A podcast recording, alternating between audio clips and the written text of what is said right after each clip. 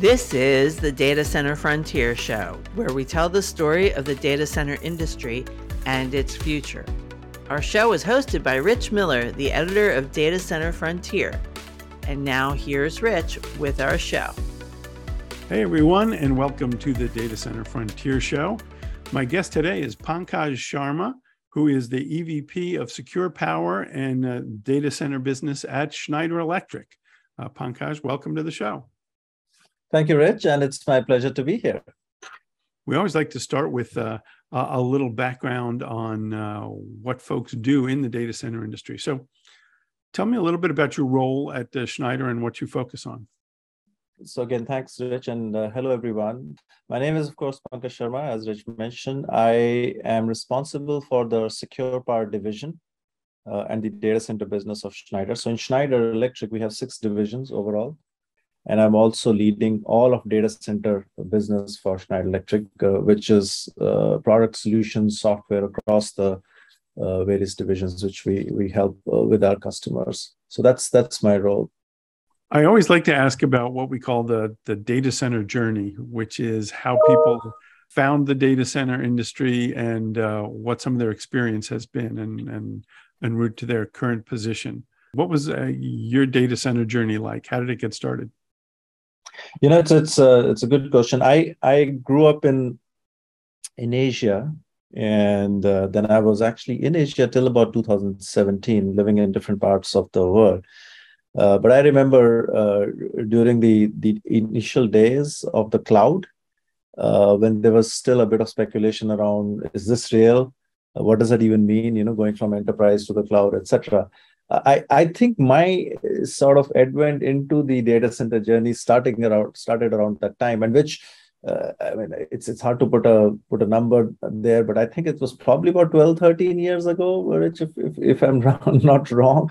So that's when we we uh, at least me personally I started to get involved with the with the data center business. And then we saw this whole boom of of the cloud and the cloud deployments. And you know today it's interesting when you take a step back and think about it nobody would think that cloud is, is a misnomer today, right? And and at that time, I remember there was a lot of debate. Is what do you even mean when you say right. cloud? I I do believe we are uh, we are at uh, somehow a similar type of stage right now with this whole advent of you know the the metaverse and and and the deployment needs around that and and and so on. Uh, I think we are somehow in a in a similar type of uh, frame right now. So no, my journey started there I've been working with our customers in the data center space for more than a decade now. Uh, I've helped uh, uh, sell and, and help deploy uh, data centers in, in, I would say, practically most parts of the world.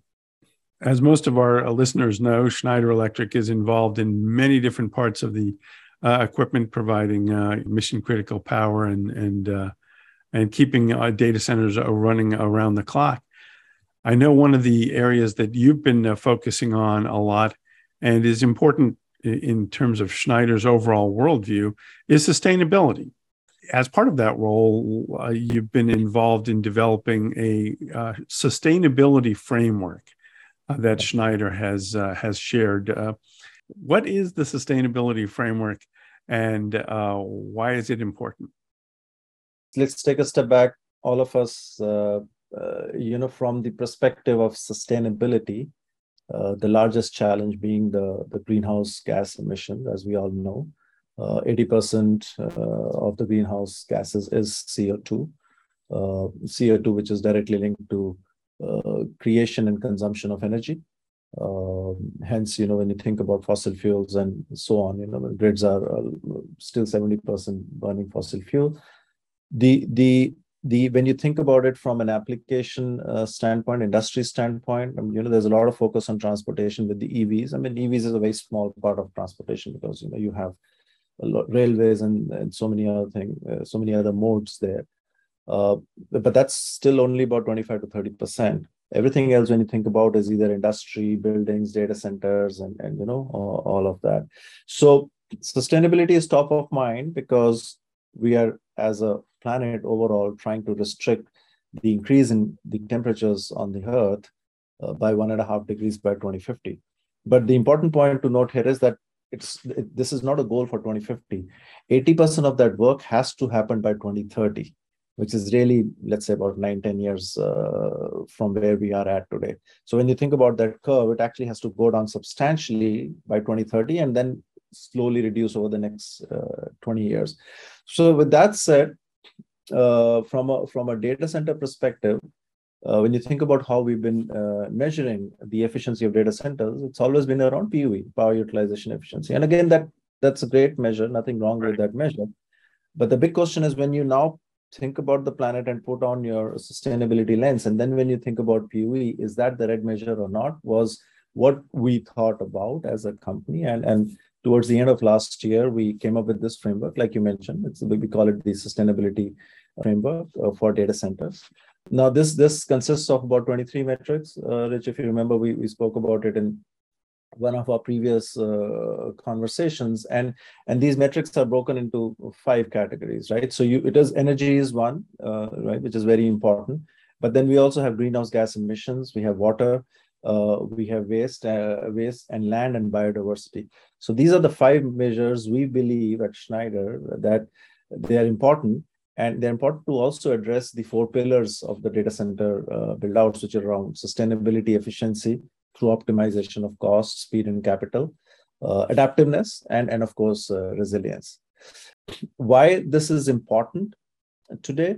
Uh, number one, of course, when you think about just the PUE, it doesn't encapsulate overall uh, what the impact on uh, the planet a data center can make when you start thinking about the huge demand in data centers, uh, you know, because of I gave the example of metaverse earlier, with, with all of that put together, just PUE is not going to help, and hence we came up with this uh, with this framework late last year. One of the interesting things about the framework is that it seems to provide a, an entry point for folks who might be struggling to figure out exactly how their operation, their company can begin to make a difference. Because you noted before the the the size of the challenge right now, uh, and it becomes more critical all the time we see you know changes in the in the weather that uh, clearly seem to be tied to to climate that uh, action is is really needed and needed quickly at, the same time many organizations have trouble turning the ocean liner as it said with some of the these larger organizations to make really uh, the kind of uh, big changes that are needed uh, and what I thought was interesting about the sustainability framework is it it seems to me that it gives people a place to to start and to kind of organize their efforts. Um, uh, yeah. What have your conversations been like with customers and, and folks you've been talking about it? Is is uh, is that one of the things you're finding? Two comments I'll make here, uh, Rich. First, the acceptance has been actually quite high, and I'll just talk to that. But but there is a, another uh, I mean, it's almost like a current buzzword in the industry, uh, you know, which is being spoken about a lot today, which is called greenwashing. So, uh, in a sense, what we are what we are seeing, what we are all seeing, is that there's an increased pressure in, on organizations, uh, both from internal and external scale, uh, stakeholders, to be more sustainable. Now, that leads to providing some misleading information about how the company's products are more environmentally sound or not, etc. So, this framework actually takes the guesswork out of the reporting and and hence it's it's also become making it easier and and people are actually able to move beyond just the PUE start to get into more carbon utilization usage effectiveness or you know water usage effectiveness type of uh, type of measures now the traction to to date has been pretty good i mean a lot of our customers have shown a lot of interest some of them have actually applied it already i mean we have great traction with one one of our customers uh, uh, Iron Mountain. In fact, I recently spoke uh, along with Mark Kidd, who's our who's the EVP of data centers there, and they have already used the framework. They've they're, they're tracking about 13 of the 23 uh, metrics, and they uh, continue to try and uh, uh, expand more. You know, there was a there's still a lot of work to be done, but I remember Mark making a comment which really stuck with me. Is that sustainability should not be a competition. You know, we are all in this together uh, so that was a great comment Mark made, and, and I really echo that uh, that sentiment, you know, because we all have a responsibility, uh, and and, it, and it's also think about it as a privilege uh, that we are here right now in the industry, uh, and it's a privilege and a responsibility for us to tackle this this climate crisis which is ahead of us. So, So that's overall the picture on the acceptance, and, and acceptance has been very high.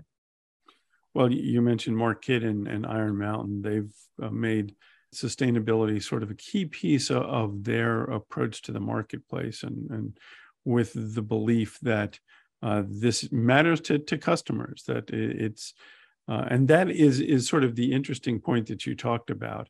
It, it seems that a lot of folks uh, recognize that they need to have a response to the mm-hmm. concerns about climate change and the future of the planet, and their first uh, uh, you know reaction is, well, how do we not get in trouble or look like we're we're doing well? Whereas the the change that actually kind of moves the needle, it takes a little bit more effort. You yeah. also mentioned uh, power uh, usage effectiveness (PUE), the the metric that has really it's been applied as a sustainability metric. It's really an energy efficiency metric within the uh, the data center. Uh, but I think one of the things that PUE got folks to embrace is the old notion that you can't manage what you can't measure, and that uh, it prompted a lot of folks to sort of instrument their data centers and uh, and then begin to to get the data together so they could you know say something that was real about what their PUE was. Yeah. Is are we at a, a similar place with sustainability or uh, do people you know have data uh, or, is is that one of the key places where they they need to to step up uh, before they start you know sorting out what it is that they need to fix yeah and and, and look PUE helped us get to a certain point uh, like you just mentioned uh, and and i think most of our data center customers are fairly advanced uh, in terms of the ability to measure PUE. Uh, but when you think about all these other four metrics or parameters which I mentioned around water, around land biodiversity, etc., we are still a long way to uh, go there.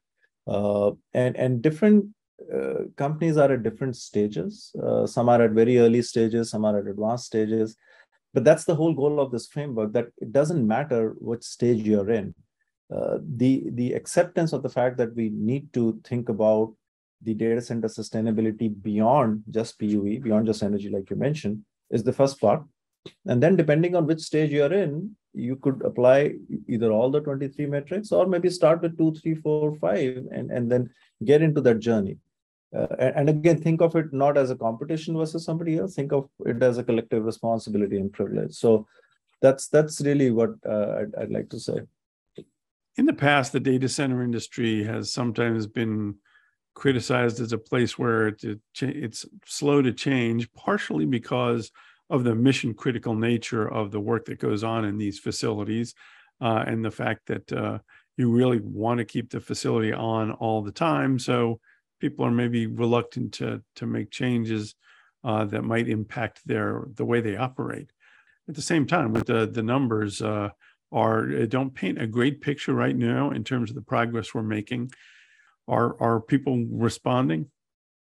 People are to- definitely responding, Rich, and and and there is a very clear sense of urgency, uh, almost like a, a phonetic, uh, you know, speed of which people are trying to uh, get to the sustainability, uh, at least the the carbon pledges uh, mm-hmm. for now.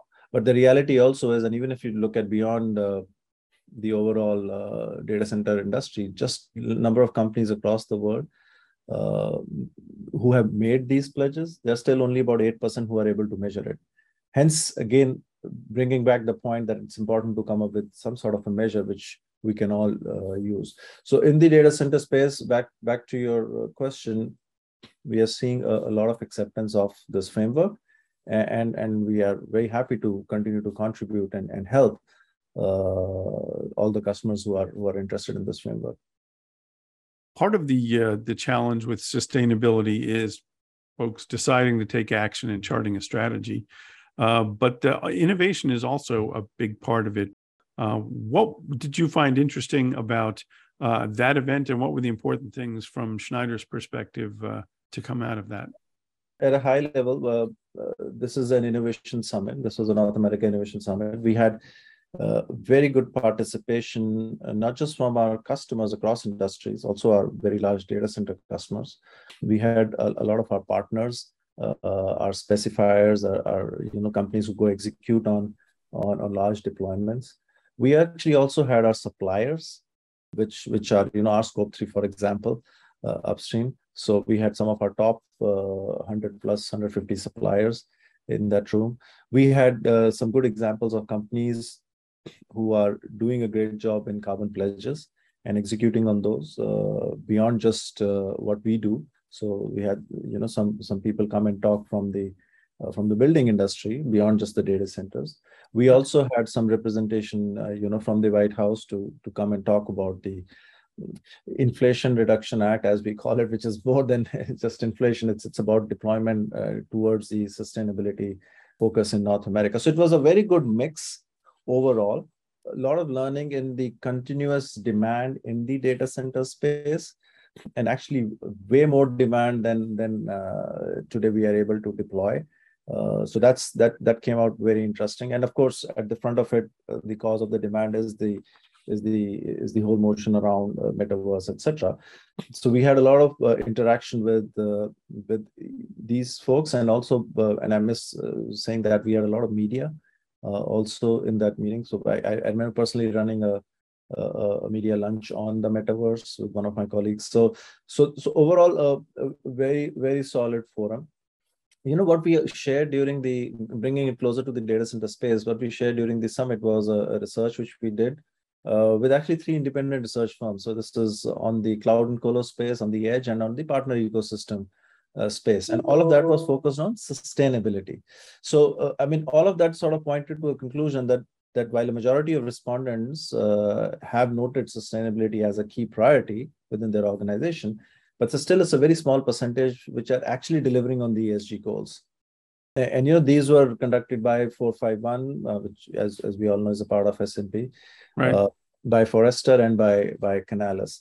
And there were all overall about 3 3,000 participants, which included largest co-location cloud providers, IT solution providers, and some IT professionals from many segmentation segments and uh, organization uh, sizes.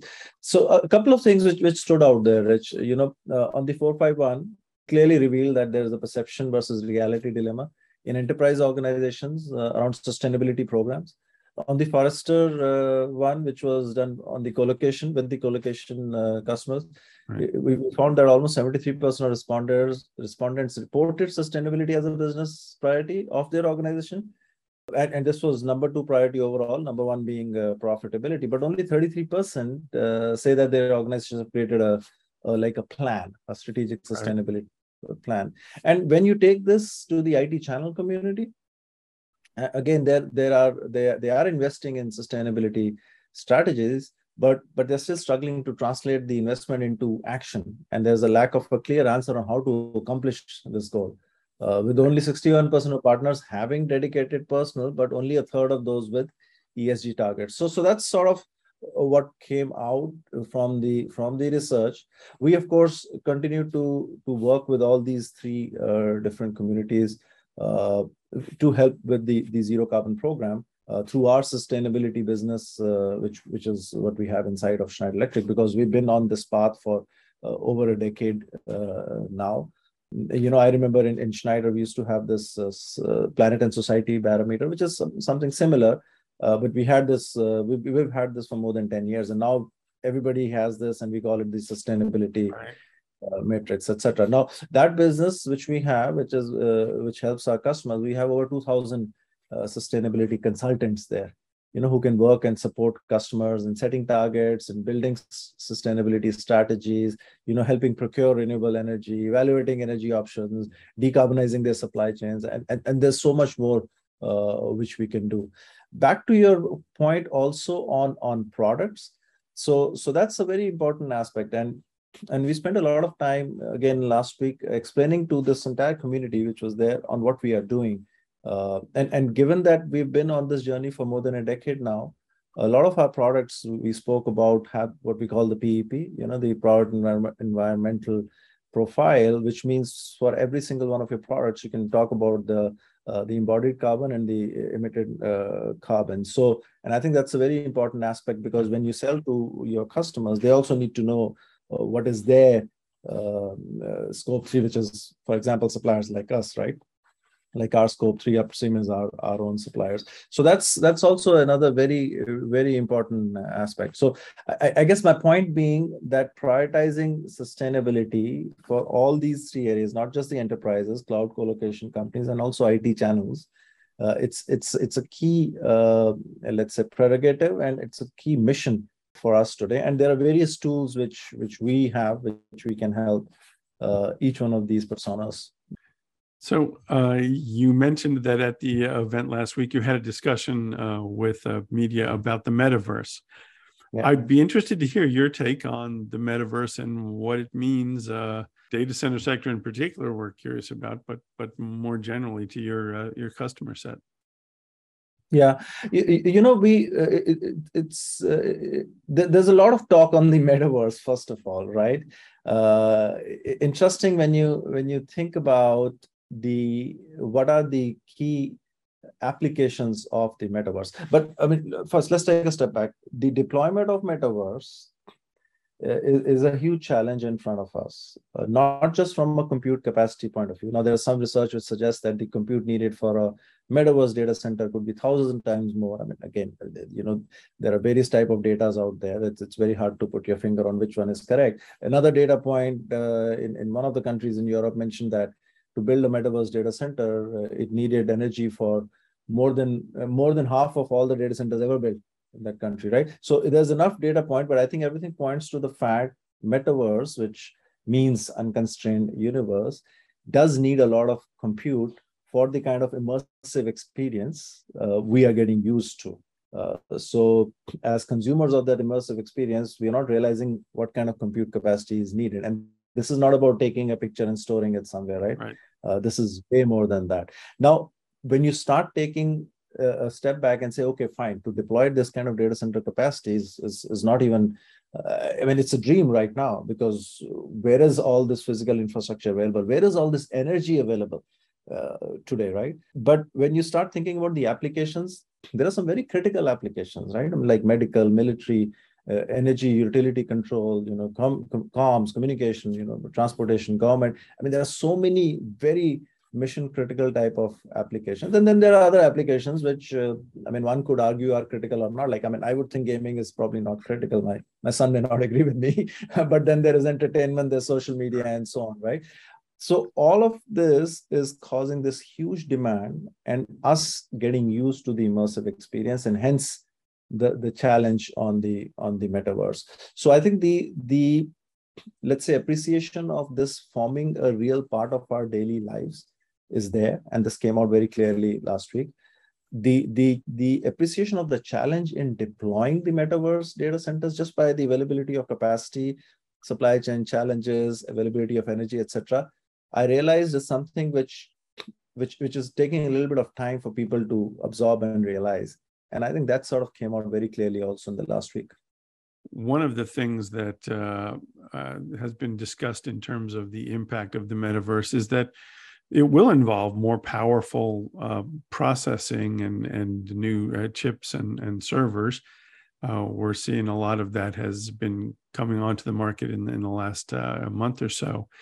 And which raises the question of how do you cool all of this? This has long been a uh, expertise of, of Schneider Electric.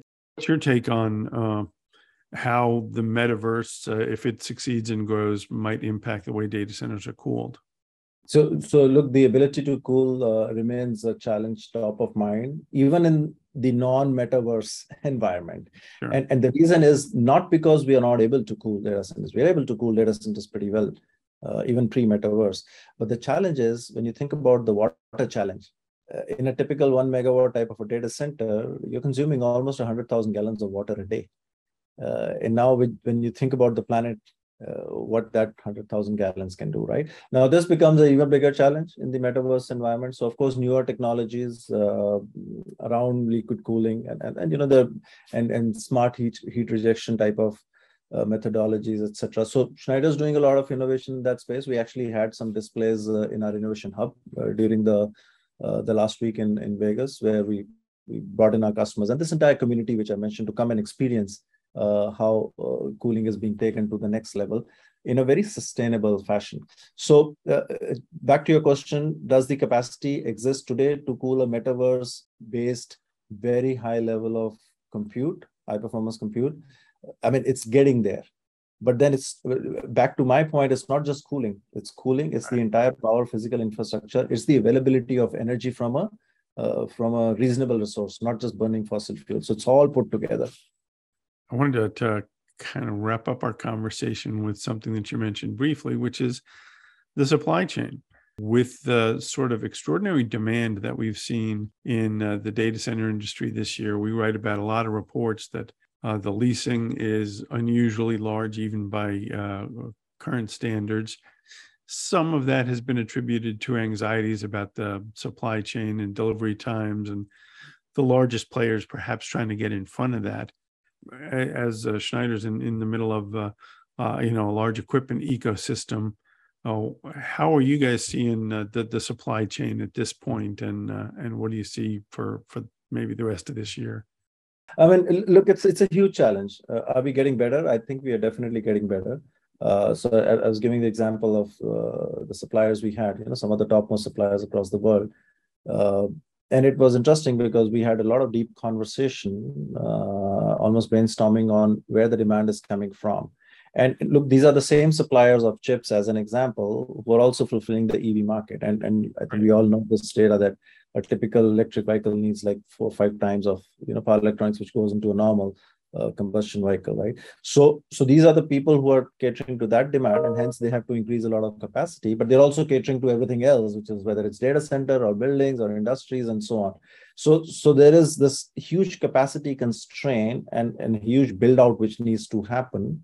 Uh, a lot of our suppliers are focused on. But when we are working with our suppliers on one side and our customers on the other side, you know it's it's it's a, it's almost a fundamental but we're talking about the trust is going to be very important which means when we work with our suppliers it's not just about buying components for them it's about designing collectively.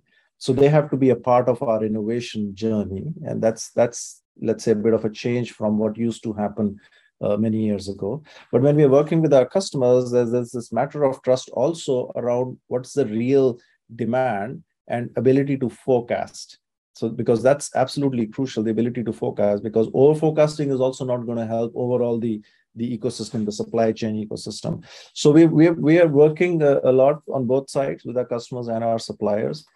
Uh, it still is a pretty massive challenge, uh, challenge, especially on the power electronics uh, space. But I think it's getting better over, and, and I think it should get better over the next couple of quarters. Well, that would be good news indeed. Uh, Pankaj, I appreciate you coming uh, on the Data Center Frontier show and, and sharing your expertise. If folks are interested in uh, learning more about what Schneider's doing or, or connecting with you, uh, where could they go? Well, very easy to find me, and uh, it'll be a pleasure, uh, Rich, and obviously always a pleasure to to talk to you. So thank you, Pankaj, and, and thank you to our uh, listeners for, for tuning in. We know that everyone in the data center industry is keeping busy. We very much uh, appreciate your time. Thanks, thank everyone. You. We'll see you soon. Thanks, Pankaj. Thank you. Thanks for listening to the Data Center Frontier Show. You can find the show notes for this episode at datacenterfrontier.com slash podcast, including links to the resources Rich has mentioned. Be sure to subscribe to the Data Center Frontier show at Apple, iTunes, Spotify, or where you find your podcasts. If you enjoyed this show, please tell your friends or share about it on your social channels. You can always find us on the web at datacenterfrontier.com. Follow us on Twitter, Facebook, and LinkedIn. Until next time.